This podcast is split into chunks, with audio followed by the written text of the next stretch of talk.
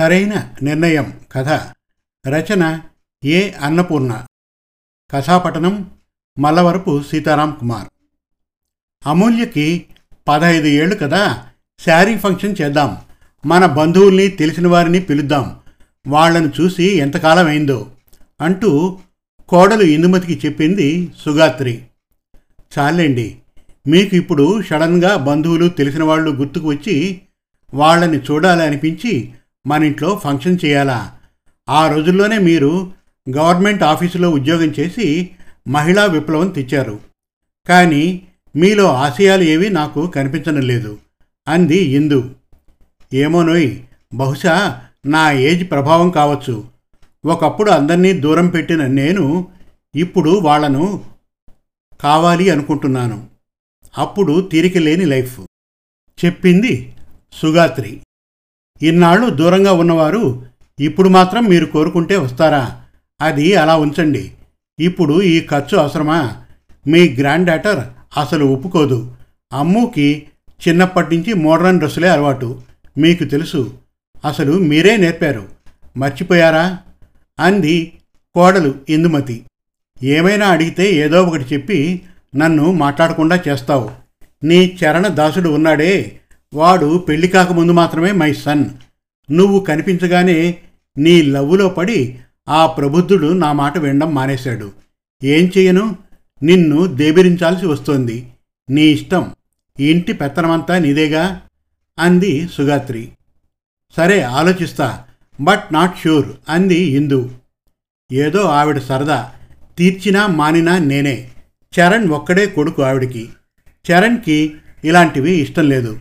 అస్సలు పట్టించుకోడు. అంత తీరిక లేదు. అతడికి బంధువులు ఎవరూ తెలియదు. చిన్నప్పటి నుంచి రెసిడెన్షియల్ స్కూల్ చదువు.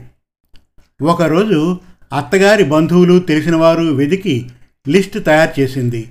అంతా కలిపి ఐదు వందల మంది ఉన్నారు.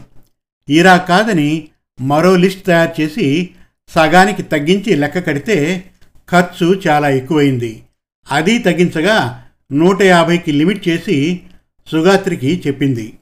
నో ఇందు మూడు వందల మంది కూడా లేకపోతే సందడి ఉండదు. ఖర్చు గురించి ఆలోచిస్తున్నావా? ఆ ముచ్చట నాది అంది సుగాత్రి. నో మదరిల్లా తీరి కూర్చొని ఐదు లక్షలు ఖర్చు పెడతారా? నేను ఒప్పుకోను. అసలు అమ్ము పెళ్ళి కూడా సింపుల్గా చేస్తాను. మీరేమో సరదాకి ఐదు లక్షలు ఖర్చు చేయడం దండగా. సారీ మిమ్మల్ని సపోర్ట్ చేయను ఇందు స్పష్టంగా చెప్పింది. సుగాత్రి మొహం ముడుచుకుంటే ఒక ఐడియా చెప్తాను. మీ యంగ్ ఏజ్ నాటి ఫంక్షన్స్ వెడ్డింగ్ మీరు మామగారు వెళ్ళిన ట్రిప్ వీటి తాలూకు వీడియోలు బోలెడున్నాయి. దుమ్ము దులిపినట్లు ఉంటుంది. మీ మిత్ర సపరివారాన్ని చూసినట్లు ఉంటుంది. చెప్పింది ఇందు. వాళ్ళు ఇప్పుడేమో సీనియర్ సిటిజన్స్. గుర్తుపట్టడం కూడా చాలా కష్టం. కొందరు అనారోగ్యం వల్ల పిలిచినా రారు. తీరా వచ్చిన వారిని చూసి అయ్యో నేను కూడా వాళ్ళలాగే అయిపోయాను అని మీరు బెంగపడతారు. అదే ఆనాటి జ్ఞాపకాల్లో యంగా ఉన్నవారిని చూస్తే మీరు కూడా వయస్సు మర్చిపోయి ఎంజాయ్ చేస్తారు. ఓకేనా? అని అత్తగారి వయస్సును గుర్తు చేసింది కోడలు. నిజానికి సుగాత్రి బంధువులు ఎవరూ లేరు. అందరూ హిందూ తరఫు వాళ్ళే. అవును కదా వయసు వచ్చింది. సీనియర్ సిటిజన్ అని అంటే ఎవరు మాత్రం ఒప్పుకుంటారు? అని సుగాత్రి లొంగిపోయింది. నువ్వు వెరీ స్మార్ట్ ఇందు. తెలివితేటల్లో నిన్ను మించిన వాళ్ళు లేరు అని డాక్టర్ ఇల్లా మాట అంగీకరించింది. కొద్ది రోజుల తర్వాత అత్తమ్మ ఈరోజు మామగారి బర్త్డే కదా మనం ఒక ప్లేస్కి వెళ్దాం పదండి అంది ఇందు. అప్పుడప్పుడు ఇందు సుగాత్రి ఒట్టినే అలా లాంగ్ డ్రైవ్ వెడుతూ ఉంటారు సరదాకి. సుగాత్రికి అలా వెళ్ళడం ఇష్టం. వెన్నెల కిరణం అనే ఒక విల్లా ముందు కారు ఆపింది ఇందు. ఇది ఎవరి హౌస్? అడిగింది సుగాత్రి. House cum hospital. మా ఫ్రెండ్ సులోచన డాక్టర్గా ఇక్కడ అనాథ పిల్లలకి హెల్ప్ చేస్తూ ఉంది. ఎంతో కాలంగా రమ్మని అడుగుతోంది. పదండి లోనికి అని డోర్ బెల్ ప్రెస్ చేసింది. ఆయా వచ్చి తలుపు తీసి హాల్లోకి తీసుకువెళ్ళింది. కూర్చోండి ఇప్పుడే డాక్టర్ వస్తారు. అంటూ కూర్చోబెట్టి కాఫీ ఇచ్చింది. నమస్తే ఆంటీ అని సుగాత్రిని ఇన్నాళ్ళకు తిరిగి అయిద్దా మహారాణి? ఎలాగైతేనే వచ్చావు? అంటూ ఇందుని పలకరించింది సులోచన. మిమ్మల్ని ఇదే చూడ్డం సులోచన మా ఇందు ఎప్పుడూ చెప్పనే లేదు. నాకు డాక్టర్ ఫ్రెండ్ ఉంది అని అంది సుగాత్రి. మదరిల్లా చెబితే ఏదో ఒక జబ్బు ఉందని అనుమానించి తీసుకెళ్ళు అంటారు. మా సులోచనకి అసలే తీరిక ఉండదు. చాలా మంచి పని చేస్తున్నావు సులోచన. అమ్మాయిలకు రక్షణ కరువు అవుతుంది. నీలాంటి వారి సహాయమే వారికి మంచి భవిష్యత్తు ఇస్తుంది అని మెచ్చుకుంది. రండి ఈరోజు ఆదివారం కనుక అందరూ ఇంట్లోనే ఉన్నారు అంటూ మొత్తం నాలుగు అంతస్తుల ఆ ఇంటిని చూపించి అక్కడి అమ్మాయిల్ని పరిచయం చేసింది. రూమ్కి ఇద్దరు ఉంటారు. ఒక ఫ్లోర్ సులోచన కుటుంబం ఉంటారు. మిగిలిన రూములు అమ్మాయిలకే. చాలా సదుపాయంగా ఉంది.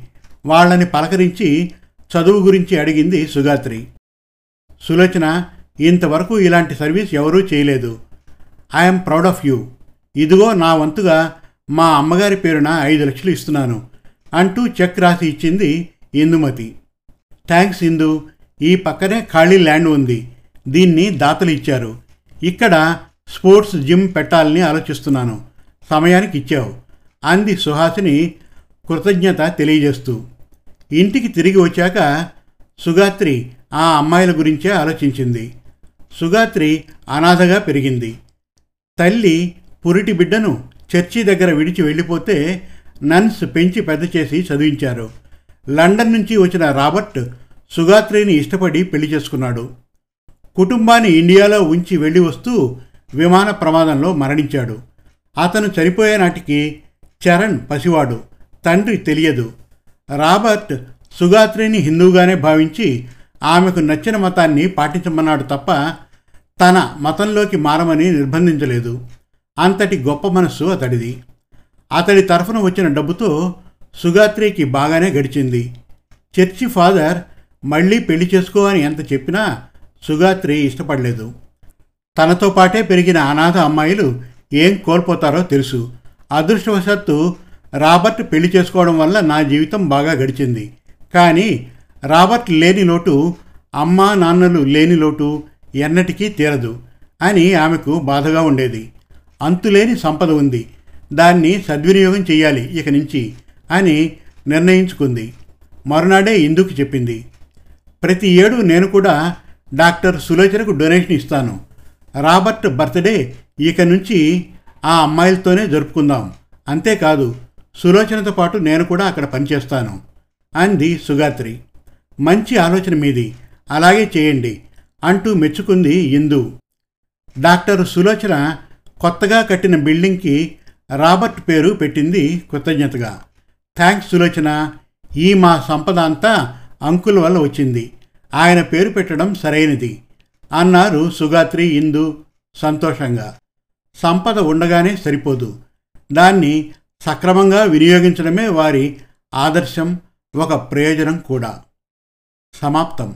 మరిన్ని చక్కటి తెలుగు కథల కోసం కవితల కోసం వెబ్ సిరీస్ కోసం మన Telugu Kathalu dot com visit చేయండి. Thank you.